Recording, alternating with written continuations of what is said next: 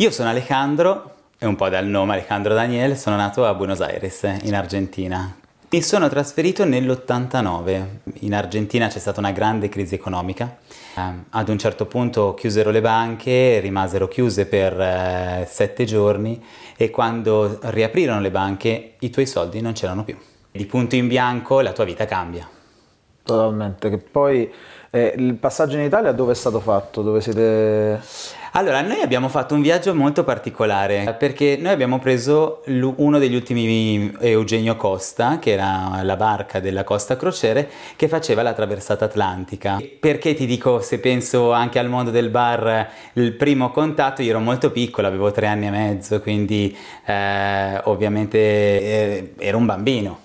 Però avendo viaggiato su quella, su quella barca, barca, su quella nave per 15 eh, giorni, perché la traversata atlantica eh, durava 15 giorni, mi ricordo che io andavo a rubare le cannucce dal bar, quindi quello era una delle cose dei che più momenti. mi divertiva fare eh, sulla nave come ti dicevo, eh, i miei genitori si sono ritrovati un po' a cambiare la loro vita di punto in bianco, sai, quando arrivi in un nuovo paese ehm, lasci quello che eri prima. In Argentina noi eravamo la alta classe borghese argentina, stavamo molto bene. I miei genitori hanno deciso di lottare dal primo secondo. Mio papà è andato a lavare i piatti e la mia mamma inizia a pulire le case perché ovviamente la lingua non c'era in quel momento, come ti dicevo, non c'era ancora la situazione nella quale se ti chiami Belen e parli un po' con la B e la V fa figo. Il passaggio successivo, quando siamo eh, arrivati a Milano, ehm, i miei genitori hanno prima iniziato come custodi e poi hanno deciso di aprirsi una loro azienda, un'azienda di facility management e anche lì ho iniziato da zero. Mio papà eh, mi ha sempre detto e, e, lo ringrazio anche per questa cosa, eh, non ti farò mai iniziare come il figlio del titolare io ho iniziato con, con, loro a dargli una mano che andavo all'inizio delle scuole medie e il mio compito era svuotare i cestini. Svuotare i cestini voleva dire svuotare i cestini nella maniera corretta. Svuotare i cestini voleva dire non dimenticarsi dei cestini. Quindi, Quindi poi quando tu... vai avanti sai tutto quello che è successo prima. Esatto, ma oltretutto è che ogni attività deve essere fatta bene. Certo. Indipendentemente da che tu svuoti i cestini o da che tu eh, gestisca 100 persone.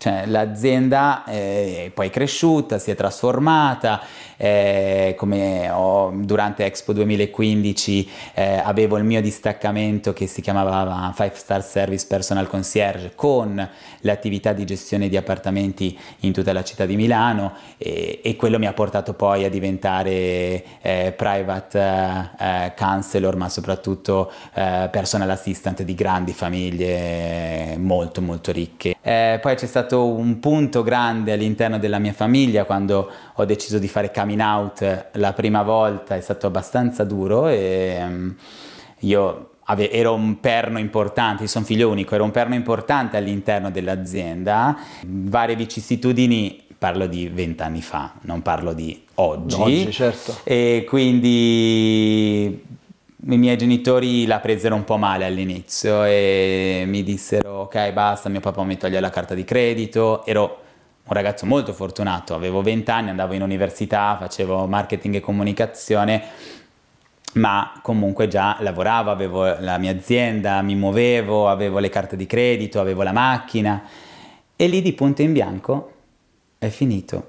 Lì è arrivato il momento, il punto grande eh, nel quale mi sono detto um, ok, adesso devo dimostrare da solo che cosa sono e che cosa faccio e che cosa valgo. Nel momento in cui l'hai fatto eri consapevole delle conseguenze che avrebbe portato questo tuo gesto? Ero consapevole, ma non volevo e... essere più una maschera, volevo essere io al 100% perché fino a quel momento io ero il bravo ragazzo. E quindi in quel momento è stata la decisione di dire cosa faccio.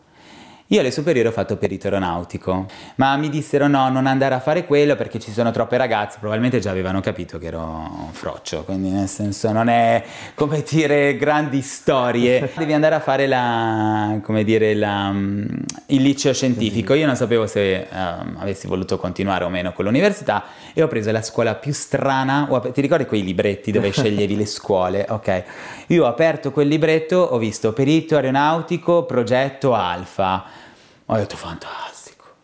Ovviamente per me è stato un disastro. Disastro perché ovviamente eh, i primi anni sono sempre stato molto secchione, eh, quindi eh, i primi anni benissimo, sono arrivate poi le materie di indirizzo, certe cose non mi piacevano, ovviamente si capiva già eh, con una, una parte del, del mio essere omosessuale e lì si agganciava tutta la scuola. Io avevo le classi più grandi che urlavano mazza, frocio, fino al punto che io non uscivo più di, da, da, dalla classe perché eh, non volevo affrontare quelle situazioni. Eh, Quanto pensi an- che oggi questa cosa sia cambiata? Allora, tante cose non sono cambiate ancora al 100%, ma la comunicazione che abbiamo eh, e comunque la capacità di eh, fruire di informazioni, eh, secondo me oggi alle nuove generazioni aiuta. Mm all'epoca era davvero tutta una scoperta e quindi eh, sicuramente eh, la, il dire, il, l'utilizzare la parola frocio eh, può essere ancora oggi, soprattutto dai ragazzini, utilizzata eh, in maniera, in, maniera, negativa, eh, d'altro canto c'è una capacità di comunicazione e di fruizione delle informazioni e di eh, unione della stessa comunità eh, molto più, più, ampia. Mi piace vedere i Pride oggi pieni, essere proud. Ma io sono anche proud di Pernod Ricard. Se io penso a Pernod Ricard quando io sono entrato otto anni fa, dopo qualche anno abbiamo lanciato Absolute eh, Rainbow, è stata un, una scommessa in Italia ed è stata una scommessa che ha vinto Uh, quindi nelle situazioni tante volte proprio da uh, break the wall, quindi andare oltre e dire ok, prendo coraggio e lo faccio. Ed è un po' quello che è successo anche nella mia vita. Quindi in quel caso nel momento ho detto ok, qualcosa devo fare. Venendo dall'esperienza della, dell'aviazione, tra eh, ovviamente tra le gay di Milano c'erano tanti che facevano gli assistenti di volo e il fidanzato di un mio carissimo amico lavorava in Alitalia e mi disse ma sai che cosa? Ma manda il curriculum. E così ho iniziato a mandare tutti i curriculum e mi chiamò Erwan. E, e, lì devo dire che è stato il mio primo vero eh, punto anche di incontro con l'alta hospitality. Eh, alla fine eh, il mondo dell'aviazione è un grande mondo di ospitalità nel quale tu il cliente ce l'hai di fianco, certo. attaccato. Certo. Amavo fare l'assistente di volo. Sicuramente mi vorrai chiedere come è nato l'incontro con l'alcol eh, all'interno della tua esperienza. Quel giorno mi chiamarono per um, per andare a lavorare per eh, una compagnia che era Angola Airlines, mm. quindi la compagnia angolana. Ci chiamarono e ci dissero, sai, eh, dobbiamo fare questi voli per Angola Airlines che partiranno da Paris Charles de Gaulle a Luanda. Quel giorno avevo per lo più un, un capocabina che era un po' stanco, non voleva molto fare tante cose, quindi mi disse, sai che cosa? Oh, prenditi tu la, la cabina, tanto tu sei bravo e te la gestisci. Il problema è stato quando se vogliamo dire l'opportunità, è stato quando ho aperto il Gelli per controllare tutte le cose e scopro che all'interno ci sono 20 bottiglie di vino. Quindi sul menù c'erano tutte le bottiglie. All'epoca io bevevo Long Island, Invisibile la fragola, Invisibile la maracuglia e del moscato. Questo era tutto quello che io sapevo mm, sul mondo dell'alcol all'epoca. Sorry, not sorry. Questo fa capire che tutti possono partire, tutti possono eh, migliorarsi. Un giorno guardando così su, sui siti mi esce fuori vieni a fare il corso da sommelier professionista in AIS, l'Associazione Italiana Sommelier. E sono andato a fare il corso. E ovviamente la, il corso si apre dicendo sentite i profumi, sentite questo. E va avanti per una, due, tre, quattro lezioni. Io non sentivo un cazzo come tutte le cose, esperienza, mh, pratica, eh, quando ci dissero dovete andare ad annusare tutto, io l'ho preso in parola. Ho fatto il mio primo livello e sono andato al mio primo Vinitali, che è stato un disastro. E all'epoca i sommelier non avevano questa empatia, questa connessione, soprattutto per chi era quello, per cui erano i nuovi. E io quel giorno mi sono detto, io quando riuscirò ad arrivare ad essere qualcuno, a fare qualcosa in questo mondo, voglio farlo in modo da arrivare alle persone e renderlo in maniera semplice, non semplicistica, in modo che la gente non si senta a disagio. Nell- nell'animo umano, ok, eh, il punto più grande sul quale noi abbiamo sempre paura è la paura del giudizio, da tutte le parti. Ma non è colpa tua, o magari non è il tuo no, momento, e se tu se ne sai di più, rendilo in modo che tu possa insegnarmi qualcosa, dammi delle indicazioni, delle informazioni. E quindi mi dissi, quando riuscirò ad arrivare eh, a fare qualcosa in questo ambiente, lo farò in maniera diversa. E vabbè, lì è rimasto. E ho avuto la fortuna di entrare in un'azienda vitivinicola a, lavorare. Mm. Mi lanciai anche a fare la parte commerciale, anche questo mi ha dato l'opportunità di interfacciarmi con tante persone. Quindi oggi tutte queste esperienze a te hanno portato, eh, ti hanno aggiunto sempre tanti piccoli tasselli nel tuo modo oggi di guardare le cose. Quando entri in un posto, quali sono le prime cose che guardi quando entri in un locale, quando entri in un, eh, in un, ristorante, quando entri in un cocktail bar? Quali sono le prime cose che noti e di solito quali sono le prime cose che critichi? La pulizia, quella ce l'ho per deformazione professionale e pulizia che è eh, a 360 gradi, eh, quindi dalla pulizia del bancone, la pulizia in generale anche de- dello spazio, che vuol dire anche l'ordine, eh, le cose come sono, eh, le sedie. Una cosa che per me è un punto grande è l'odore che c'è all'interno del locale, la pulizia del bartender. Mm per me sono proprio delle, dei punti eh, che, dei, sui quali non transigo. E poi per me anche tanto, qua entro un po' la mia, la mia veste un pochino più new age, più, è un po' l'energia che senti all'interno del locale. Mm. Ci sono locali che trasudano un'energia positiva e un'energia potente ci sono locali e con l'energia molto spesso magari va anche a colmare se ci sono delle lacune, se ci sono cioè, cioè, anche quello. aspetti che magari quello ci sta, non quello... li avresti tollerati in un altro contesto, Ma, li ritorni perché quel locale magari ha un'energia diversa, un, uh, senti un feeling con quel posto magari differente. Ecco, dall'Expo, l'Expo forse è stato un momento di cambiamento grosso uh, anche nella scena del, dei locali perché magari c'è stata tanta influenza, c'è stato tanto... Uh, come credi oggi abbia... che cosa ha portato, che cosa ha fatto cambiare nel nostro... Expo ha trasformato l'Italia dal, mm. punto del, dal, punto di vista food and beverage. Expo per me è stato un grande motore, mm. è stata una sfida una sfida che è quello che ha portato all'apertura di tutto quello che c'è oggi. Almeno per il mondo Italia, secondo me, tanto è arrivato grazie ad Expo 2015. O magari anche tanto è tornato, perché ci sono alcune cose che forse noi avevamo perso nel tempo, perché magari l'Italia era Uh, parlo magari di quelli che possono essere gli anni della dolce vita, uh, si viveva molto anche, prima abbiamo parlato dei bar degli alberghi, no? erano cose che prima in Italia esistevano, poi dopo si sono persi, adesso stanno ritornando in maniera prepotente eh, ed è una cosa che invece Italia, l'Italia già aveva, poi non l'ha curata, non l'ha, l'ha fatta un po' andare via, l'ha, l'ha, l'ha, fatta un po' sparire come, però piano piano piano sta tornando, quindi questa è la... Sì, diciamo che sta tornando nuovamente per una questione di necessità. Mm. I social, la comunicazione veloce aiuta tanto da una parte e può essere riduttiva o mm, difficile nella gestione di crisi dall'altra parte. Mm. Se prima tu mm, eh, magari non ti trovavi bene in un posto, lo dicevi all'amico e all'amico dell'amico, oggi tu metti una recensione, sappiamo quali sono i problemi di recensione, eh, sappiamo anche che le recensioni vanno gestite. Certo. Cioè, nel senso, può succedere che qualcosa è andata male? Dipende anche come tu la gestisci.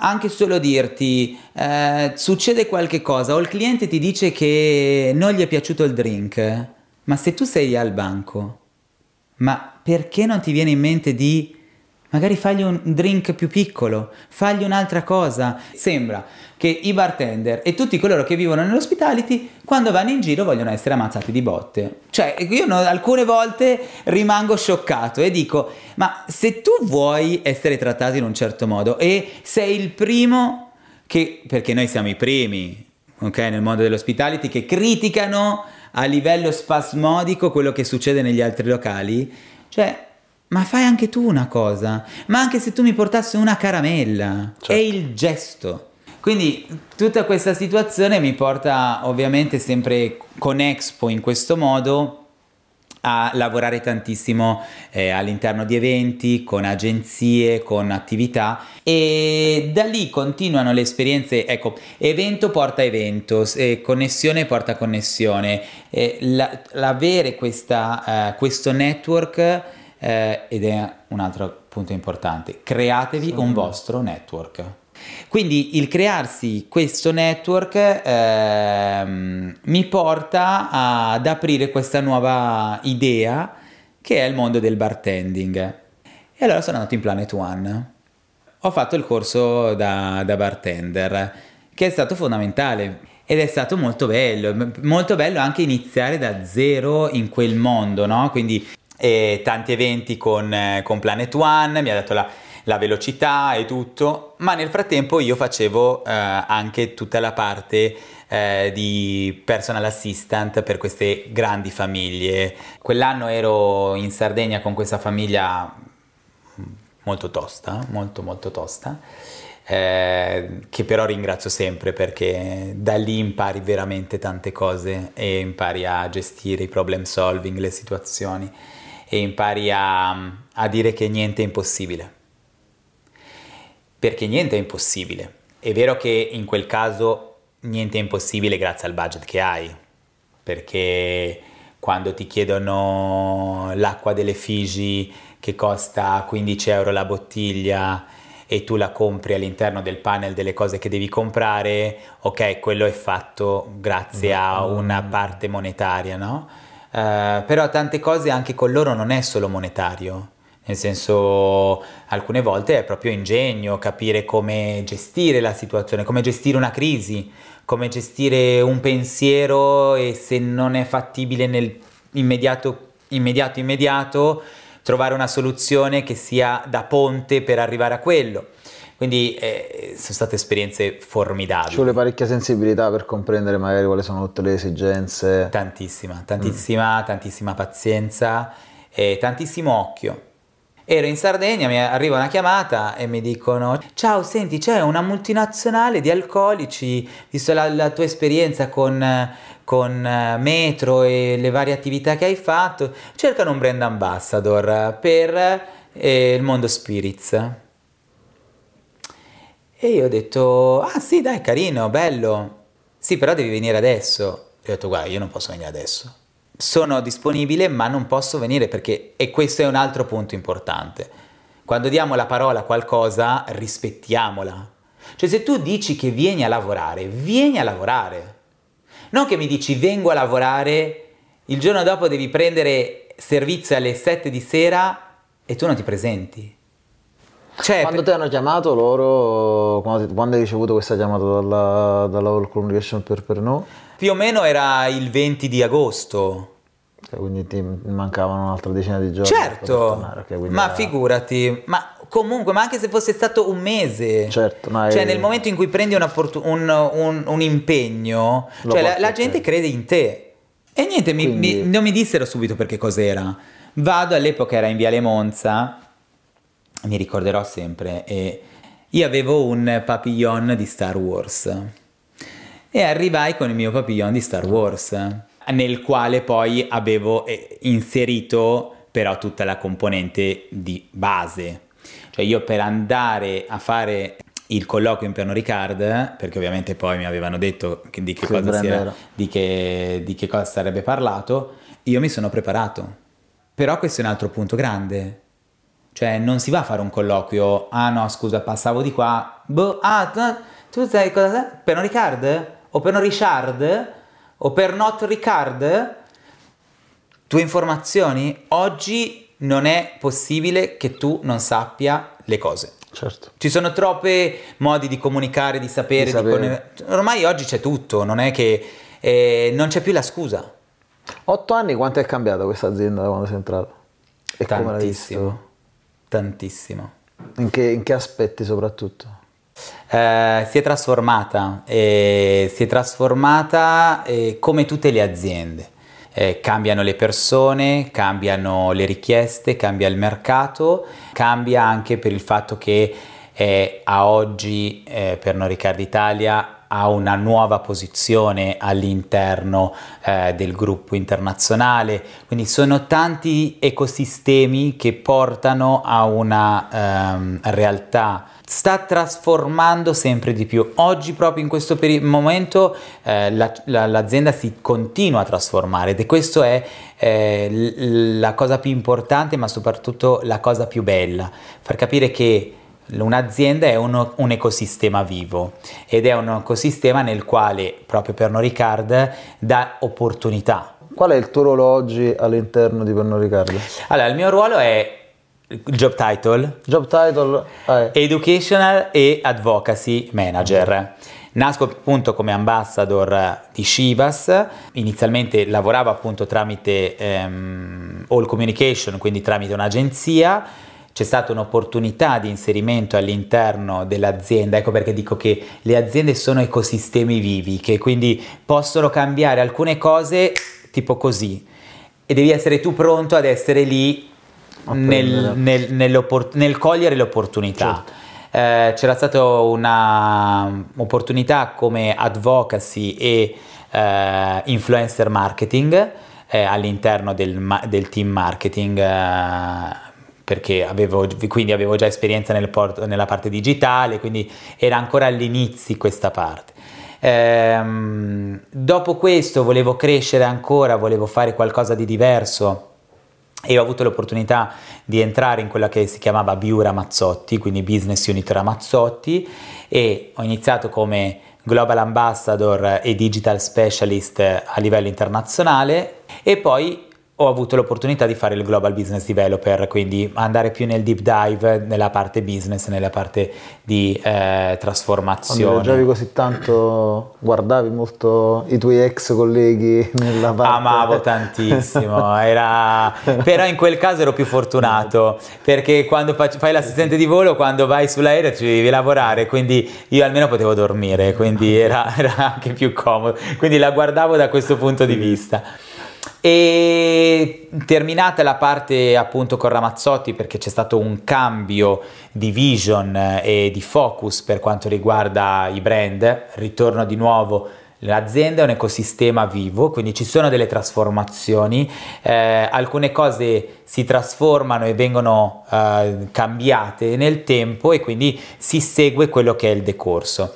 Eh, si è dato più importanza al mondo prestige eh, e quindi essendo l'unico sommelier professionista, eh, la persona di riferimento anche per la parte educational per più tempo, mi chiesero di muovermi come diciamo ambassador prestige, ma nel frattempo si era creato il compartimento eh, prestige all'interno del- della parte commerciale e quindi eh, il mio director Andrea Villa mi chiese di spostarmi all'interno della sezione appunto di Toscana ed Emilia Romagna. Eh, è stata una bellissima esperienza perché questo ti dà la possibilità di eh, completare quello che è il panorama e il panel di quelle che sono le opportunità e le possibilità e soprattutto le diverse tecniche sul lavoro che fai. Quindi due- quasi due anni a Firenze, Toscana ed Emilia Romagna, eh, prettamente eh, commerciale, quindi vuol dire presa d'ordine, vendita, contatto con, con i locali, chiusura di, di contratti, ma nel frattempo io portavo avanti la parte educational almeno all'interno dei miei clienti e quello che erano poi e quelli che mh, alcuni clienti eh, top per i miei colleghi prestige account manager di altre, di altre città. Siccome appunto le cose si trasformano, c'è stata necessità, visto che oggi il grande focus di Pernod Ricard Italia è il mondo prestige, eh, di avere una persona che, possa, che potesse eh, in questo caso coprire l'intero eh, portafoglio e oltre, però appunto per tutti i colleghi. E quindi mi è stato chiesto eh, all'inizio del mese di luglio di spostarmi e quindi seguire quindi a livello nazionale eh, la, la, parte educational, advocacy che quindi è il rapporto con i bartender, la bartender community, ma soprattutto con la parte PR, quindi essere un PR manager per quello che è i rapporti eh, dei, anche dei, dei, vari stakeholder. Il mercato lato nuovi locali, lato come, come vedi che si sta muovendo, come, dove pensi che anzi, dove pensi che debba andare, debba aggiustare il tiro soprattutto? Allora, il mercato si sta muovendo, il mercato segue un trend, eh, mi piacerebbe che non si seguisse solo un trend, ma mm, che si seguisse un proprio stile e soprattutto che si seguisse uno stile con fondamento. Prendo sempre come riferimento il caro Alex Frezza, prendo sempre lui come riferimento de, di una persona dedita al lavoro, dedita allo stile, la tecnica, la conoscenza, il savoir-faire e il lavoro vero e proprio. Non può essere un 50 best per presa di posizione. Cioè per essere un 50 best ti devi fare tanto lavoro. E quello che noto in questo momento è che mm, le nuove generazioni prendono per partito preso o iniziano un, un discorso, ah io voglio essere un 50 best. Ma tu sii il meglio del tuo locale, sii il meglio della qualità di tutto. Poi arriva ai 50 best. I risultati arrivano chiaramente. Ma non può essere, non puoi tutto sempre partire a voglio essere un 50 best. Soprattutto magari guardare questi posti veramente facendogli una vera e propria radiografia perché poi si, si eh, guarda soltanto il cocktail, si guarda soltanto e non si guarda tutto il resto. Alla fine se vai a copiare solo un menu, vai a copiare un modo di fare il cocktail o una, una presentazione e poi non c'è tutto il resto, alla fine se quello è un 50 best è un 50 best perché invece c'è tutto quanto. Quindi... C'è anche quell'energia certo. che, lo, che lo, lo tramuta e quindi oggi un bar non è solo un drink. Ci sono tanti fattori che rendono un posto meglio di un altro. E se non sei capace, si studia. Le cose non vengono per la, per la scienza infusa, tutti le possiamo studiare. Certo. Tu decidi di essere un professionista. Io sono, sono un po' controcorrente, no? la, la questione che oggi eh, tutta questa polemica sul, sulla questione della Gen Z, ah perché, per come, tutti abbiamo fatto la gavetta. Certo, ci sono quelli più bravi, meno bravi, quelli che ti trattano meglio, quelli che ti trattano meno peggio. Tutti l'abbiamo fatto. Chiariamo, eh, perché so che questa cosa è tricky. Tutti devono avere le stesse opportunità, tutti devono avere le opportunità per farle.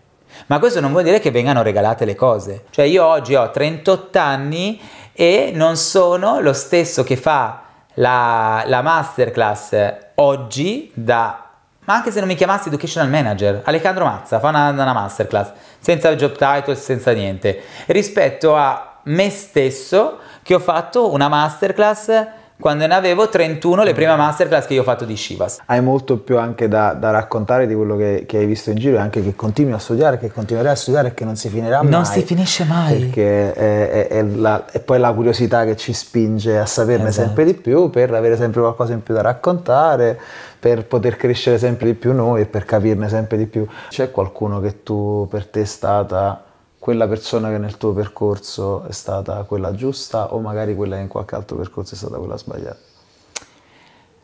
Allora, quando parliamo effettivamente di, eh, di, esperienza e di gavetta, hai preso proprio il punto, il punto focale. Eh, da una parte, diciamo, per chi entra o per chi inizia o per chi continua, deve essere sempre questa apertura, questa apertura di mente, questa apertura di dialogo, questa apertura anche di cuore. Tutto questo ci deve essere sempre una leadership che è quella che può trasformare tutto eh, al meglio o può anche essere distruttiva.